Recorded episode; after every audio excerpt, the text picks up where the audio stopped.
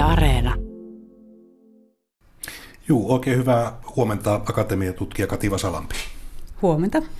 Olet mukana tutkimuksessa, joka on varsin ajankohtainen. Eli Suomessa on viime vuosina puhuttu erityisesti nuorista, joita uhkaa koulupudokkuus, eli tuossa keskiasteella tapahtuu jotain ja tuo oma ura katkeaa koulussa johonkin motivaation puutteeseen ja nuoret jopa pahimmillaan katoavat kokonaan koulujärjestelmästä. Tässä on tutkittu 3000 keskiasteen opiskelijaa ja heidän motivoitumista opiskeluun. Kerro vähän tuosta joukosta, minkälainen joukko tuo tutkittavien ja haastateltujen joukko oli?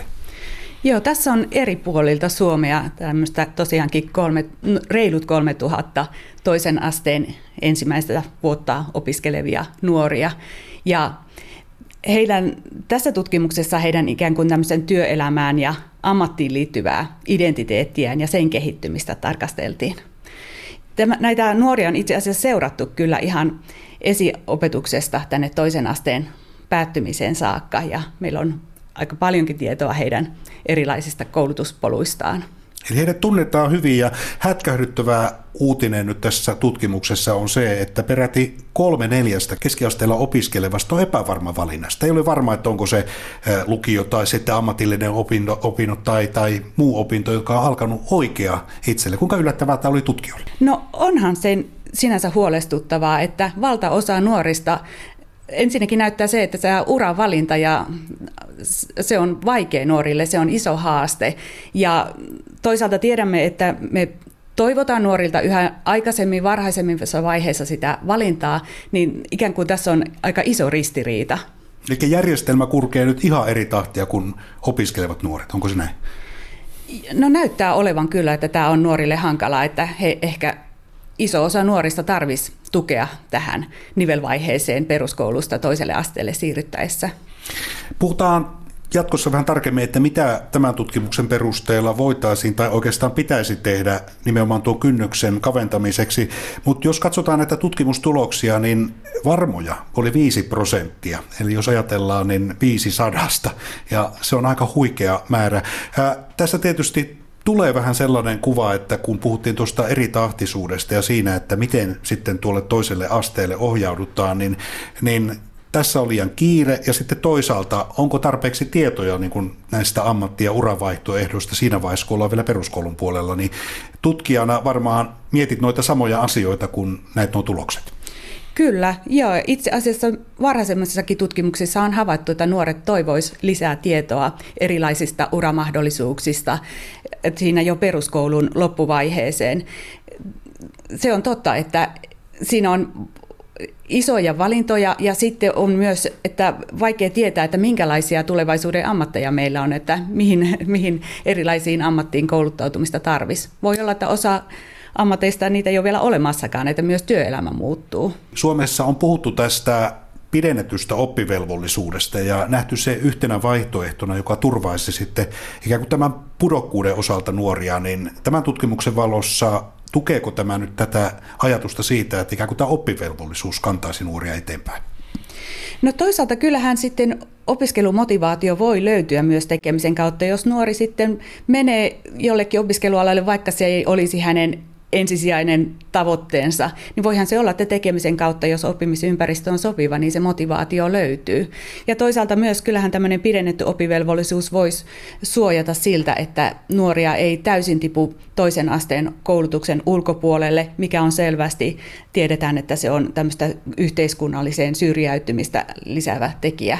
Tämä ikään kuin epävarmuus näkyy sitten aika monen nuoren lähipiirissä, ystävien tai vanhempien tai tuttavien silmiin sellaisena, että nuori on kokonaan hukassa, eli ei oikein tiedä, mitä tekisi ja epäilee omia valintojaan. Tässä on pohdittu tämän tutkimuksen pohjalta sitä, että mitä pitäisi tehdä tälle tilanteelle. Ja yksi asia olisi se, että tuon peruskoulutuksen ja keskiasteen opiskelun välille saataisiin pehmentäviä portaita, jotka ikään kuin pehmentäisivät sitä uravalintaa. Niin noin tutkijana, niin minkälaisia ajatuksia tästä syntyy, kun näitä noita tuloksia? Kyllä, tosiaankin ehkä sellaista iso osa nuorista voisi tarvita tukea siihen. Tärkeää varmasti on, että siinä heti kun nuori siirtyy uuteen opiskelupaikkaan, hän ymmärtäisi niiden opintojen merkityksen ja mihin, mitä, mitä hän voisi niiden opintojen kanssa mahdollisesti tulevaisuudessa tehdä. Eli sellainen merkityksellisyys on tärkeää. Totta kai on tärkeää myös, että siinä opiskelupaikassa haasteet on sopivan kokoisia. Tiedetään, että on vaikea motivoitua, jos haasteet on liian helppoja, mutta taas kyllähän liian isot haasteet siinä opiskelupaikassa niin helposti johtaa tämmöiseen, että ei koe osaavansa ja pystyvänsä tämmöisen heikommuuden tunteisiin. Ja myös totta kai, että nuori heti siihen uuteen opiskelupaikkaan siirtyessään voisi kokea kuuluvansa siihen opiskeluyhteisöön tai kouluyhteisöön. Se lisää sellaista ää, yhteisöllisyyden tunnetta ja kokemusta, mikä pitää opinnoissa. Ja motivaatio, into, ne voivat toki syntyä sitten opiskeluaikana ja vahvistua, se on taas se positiivinen kierre.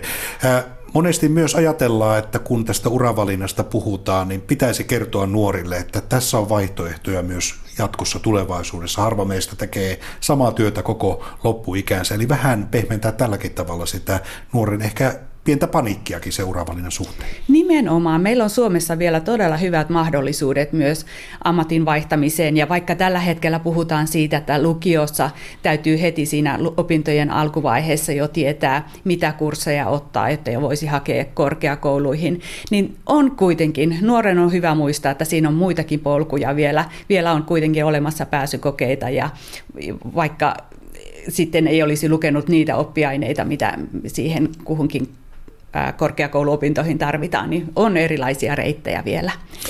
Eli kannattaa puhua mahdollisuuksista polkuina, jotka avautuvat moneen suuntaan, ei ehkä yhtenä polkuna, se helpottaa sitä valinnan tuskaa. Ja on myös totta tässä nykymaailmassa, eli tämä jatkuvan kouluttautumisen tarve on sitten ammatissa olevillakin. Yksi asia tietysti on se, että nuori ei koskaan saisi jäädä yksin. Eli ihan siellä peruskouluvaiheessa jo, jos on, ollaan epävarmoja, pitäisi olla auttavia käsiä mahdollisimman paljon. Ja sitten tietysti keskiasteella, jos se iskee, niin kuin tämä tutkimus osoittaa se epävarmuus, niin totesit, että tässä on ihan selkeästi aukko. Tässä pitäisi saada lisää ihmisiä auttamaan näissä epävarmuudessa olevia nuoria. Niin missä heitä tarvittaisiin? No ehkä jopa semmoisissa, kun näyttää, että ne opinnot on jotenkin jumiutuneet, semmoiset, että ei puhuta vielä mistään ehkä isommasta ongelmasta, niin siihen ehkä tarvittaisiin erilaisten ammattilaisten yhteistyötä. Että meillähän on tällä hetkellä toisellakin asteella todella hyviä ammattilaisia. Meillä on psykologeja, kuraattoreita, terveydenhuollon ammattilaisia, opettajia, erityisopettajia, monenlaista apua on tarjolla, mutta ehkä heidän sellainen yhteistyö ja sen opiskelijatilanteen yhdessä miettiminen voisi olla sitten opiskelijan kannalta hyödyllistä. Toisaalta tarvittaisiin tämmöisiä motivoivia tekijöitä, jotka kertoisivat, että koulun ulkopuolella odottaa oikeasti elämää. On puhuttu siitä, että esimerkiksi yritysmaailman ammatissa toimivien ihmisten ja koulun välistä vuoropuhelua pitäisi lisätä. Tämä kyllä vähän samaan suuntaan tämä tutkimus johtaa, eli ikään kuin tämä vuoropuhelu myös sen koulumaailman ja muun maailman pitäisi saada vilkkaammaksi. Se on kyllä tärkeää, että on nyt puhuttu myös sellaista kurkistuskursseista niin kuin korkeakouluelämään, ja ne voisi varmaan olla hyödyllisiä. Tietysti opettajien huoli on, että mihin väliin näitä tiukkoja opetussuunnitelmia vielä saadaan, mutta varmasti toisi nuorille sellaista kuvaa myös, mitä myöhemmin vaikka korkeakouluopinnoissa olisi mahdollista tehdä. Ja kyllähän tiedetään, että osa ihan peruskoulussakin jättää tulematta kouluun ja semmoinen koulua käymättömyys ilmiö on ehkä kasvussa, näyttäisi sellaista trendiä uuden selvityksen mukaan ja siihen täytyy puuttua. Akatemiatutkija Kati Vasalampi työ jatkuu tämän tutkimuksen osalta ja myös sitten tietenkin päättäjät odottavat faktatietoa, jonka perusteella tehdä päätöksiä siitä, miten suomalaista kouluelämää muutetaan turvallisemmaksi kaikille. Varmasti keskustelu myös tästä oppivelvollisuudesta ja sen pidentämisestä ja miten se pidennetään jatkuu. Kiitoksia haastattelusta. Kiitos.